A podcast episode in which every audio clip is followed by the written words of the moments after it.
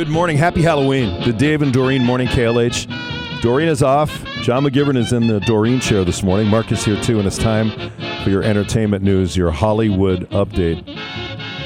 Hank Azaria, we know him as everything from Moe to Chief Wiggum on The Simpsons. He's been in movies. He posted a very emotional Instagram video after Matthew Perry's passing to thank Matthew Perry for helping him get sober. Hank and Matthew were close, very tight. Hank said Matthew was the person who first brought him to AA. He said he wished Matthew could have stuck with the sober lifestyle. Here's Hank Azaria. I mean, I'm a sober guy for 17 years. I want to say that the night I went into AA, Matthew brought me in. The whole first year I was sober, we went to meetings together. And he was such a great, I got to tell him this. He was just, as a sober person, um, he was so caring and giving and wise. And he totally helped me get sober. And I really wish he could have um, found it in himself to stay with the sober life. For those of us who loved him and knew him really well personally, we just missed him. It's one of the terrible things about this disease is it just takes away the person you you love. How many times did Matthew Perry go into treatment? I read that he was he had 65 different treatment programs that he 65. Just imagine.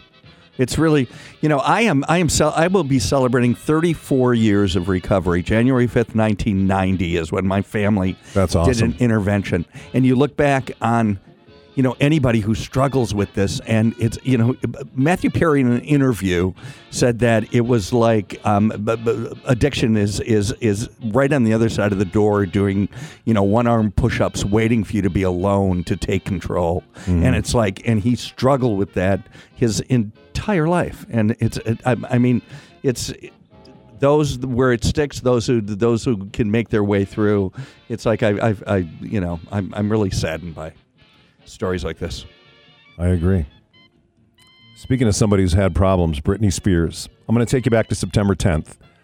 This is California Highway Patrol. They released body cam footage of Britney Spears being pulled over for speeding near her home in Southern California. Once again, the first clip I have is from September 10th. You're speeding. Let me get your license, registration, insurance. Um, my license actually is um with my security at home, and Uh-huh. I don't have it with me right now at this moment. I'm so sorry, but it's like ten minutes away. Um, you were going 60 and it's like a I'm so 45. I'm so so sorry. Please forgive me. Can I get your registration, insurance? Oh, I don't know. My, all my information is at my house. Okay. I stopped you before out here for speeding. I gave you a break last time. So I'm gonna write you a fix-it ticket for the license and then not having proof of insurance. I'm guessing you do have insurance, but you need to have it in the vehicle or accessible. So if you get in a car crash, you can exchange it. Just sign in the red box by signing or not admitting to anything. I'm gonna give you a warning for speeding, by the way, or have your assistant take care of it. Please slow down out here. This is the second time, okay? Okay, now that was September 10th, right? Less than a month after getting pulled over for speeding, she got pulled over again, this time for driving over the yellow line. She tried the old I have to pee excuse. Sorry, I had a TT. My house is right there. I'm so sorry. Yeah, yeah. Pass on the double yellows. You can't do that. I'm so sorry. Do you have your license? Uh, my security at my house has my passport Okay. and my driver's license. Okay. Okay. You haven't gotten your license yet?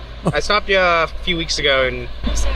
okay. Um, do you know you can't pass on the double yellows? It's about to come out right now. I'm so sorry. Okay. about to come Um, do you have any like photo ID or anything with your name on it? I, I know who you are, but um, yes, they have to at my house. okay. Do you know the zip code by any chance? No. Okay, I'll look it up real quick. And I I just want you to know that I- I'm not out here trying to pull you over. I'm out here looking for people speeding and passing over the double yellows. Okay.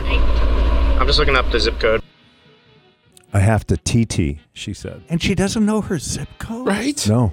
Mm-mm. and she doesn't who doesn't carry their insurance and their registration in an envelope that you've marked every year and that you keep in perfect order in your glove box who doesn't do that who who older than six says I have to TT? I'm just saying. Britney Spears.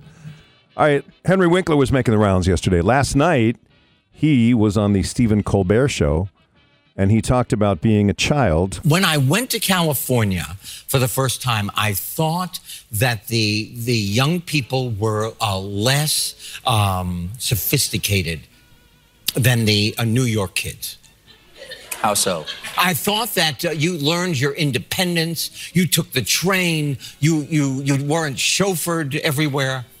you know, your parents didn't have to drive you everywhere. You took the the uh, Fifth Avenue bus. So you were like a free range child. I was a free range child, and then pretty soon a very cute chicken. And then he was also on The View, Henry Winkler, and he said his parents would touch the television when they came back from being out to see if he had been watching television. My parents thought I was an extension of them. So it's so funny because dyslexia is uh, hereditary. So I couldn't watch TV. They would go out, I would watch TV, and I had to turn it off just at the right time. Because they would come home and touch the top of the television. Oh, the heat. Because there were tubes at that time, and they would know whether or not I was watching TV. I completely forgot about how the TV would heat up. Yeah. And that's the whole watching the tube thing. Right. With with the antennas that Mm-hmm. would never really work. Dad would be like, "Get over there and touch them." Right, exactly. Hold on. Stay right there. Okay. Don't move. One more from Henry. Henry Winkler on The View talked about auditioning to be the Fonz on Happy Days. I went for this audition. Everybody was famous except for me. and I went into this room. There were 11 people Garry Marshall, Tom Miller, Eddie Milkis. And I had six lines. And something changed in my imagination. And I just, uh, I saw Pasquale, the man who was going to read the other part with me, look at me. Hey, what are you looking at? hey, don't look, don't you ever cast your eyes upon myself. All right, and do not touch this leather. All right, you. All right, let's go. And I, I had six lines. And on my birthday, October 30th, in 1973, before I got on the plane, they said, Would you like to play this role? And I said, Yes, if I can show the emotionality when he's not wearing his jacket. And I'm here today. Emotionality. Mm. I've never heard that word. Me neither. With the coat off. You ever seen him without the leather coat? Like in the Happy Days series where he had like a blue windbreaker on?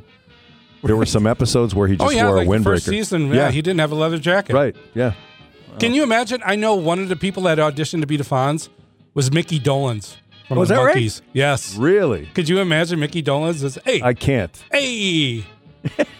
It's so iconic at this point, it'd be hard to think of anybody else. All right, let's go to Late Night TV Tonight Show last night. Spirit Airlines, they just announced that they're suspending training for new pilots and flight attendants until further notice. I I get if you have to do that, but why announce it?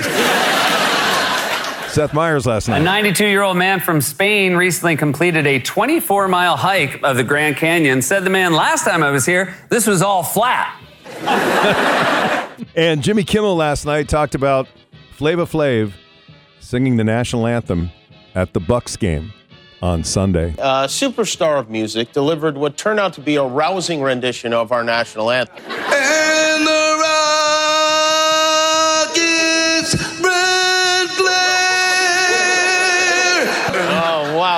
Wow, look at that. That's Flavor Flav, Flavor Flav with a one hell of a cover of Francis, Francis Scott off key.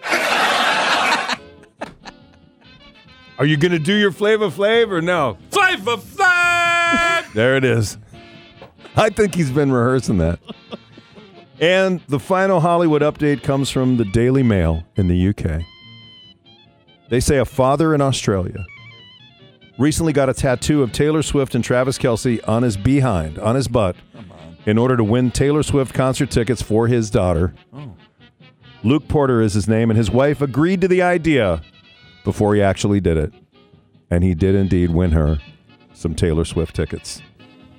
What were what were the rules of that contest? I think anybody that would get a, a specific tattoo on their butt, and he was the first one to do it, and he got them. Wow. I hope he got it that whenever he squeezes his butt cheeks tight, that they're kissing.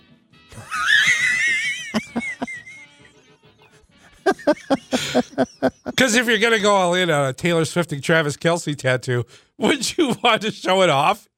Watch what it can do. Smooch Would you do that? for Taylor Swift tickets? Yeah. Oh, I'd I'd really have to think about it. I thought you'd be all in. I'd have to think about it. Okay.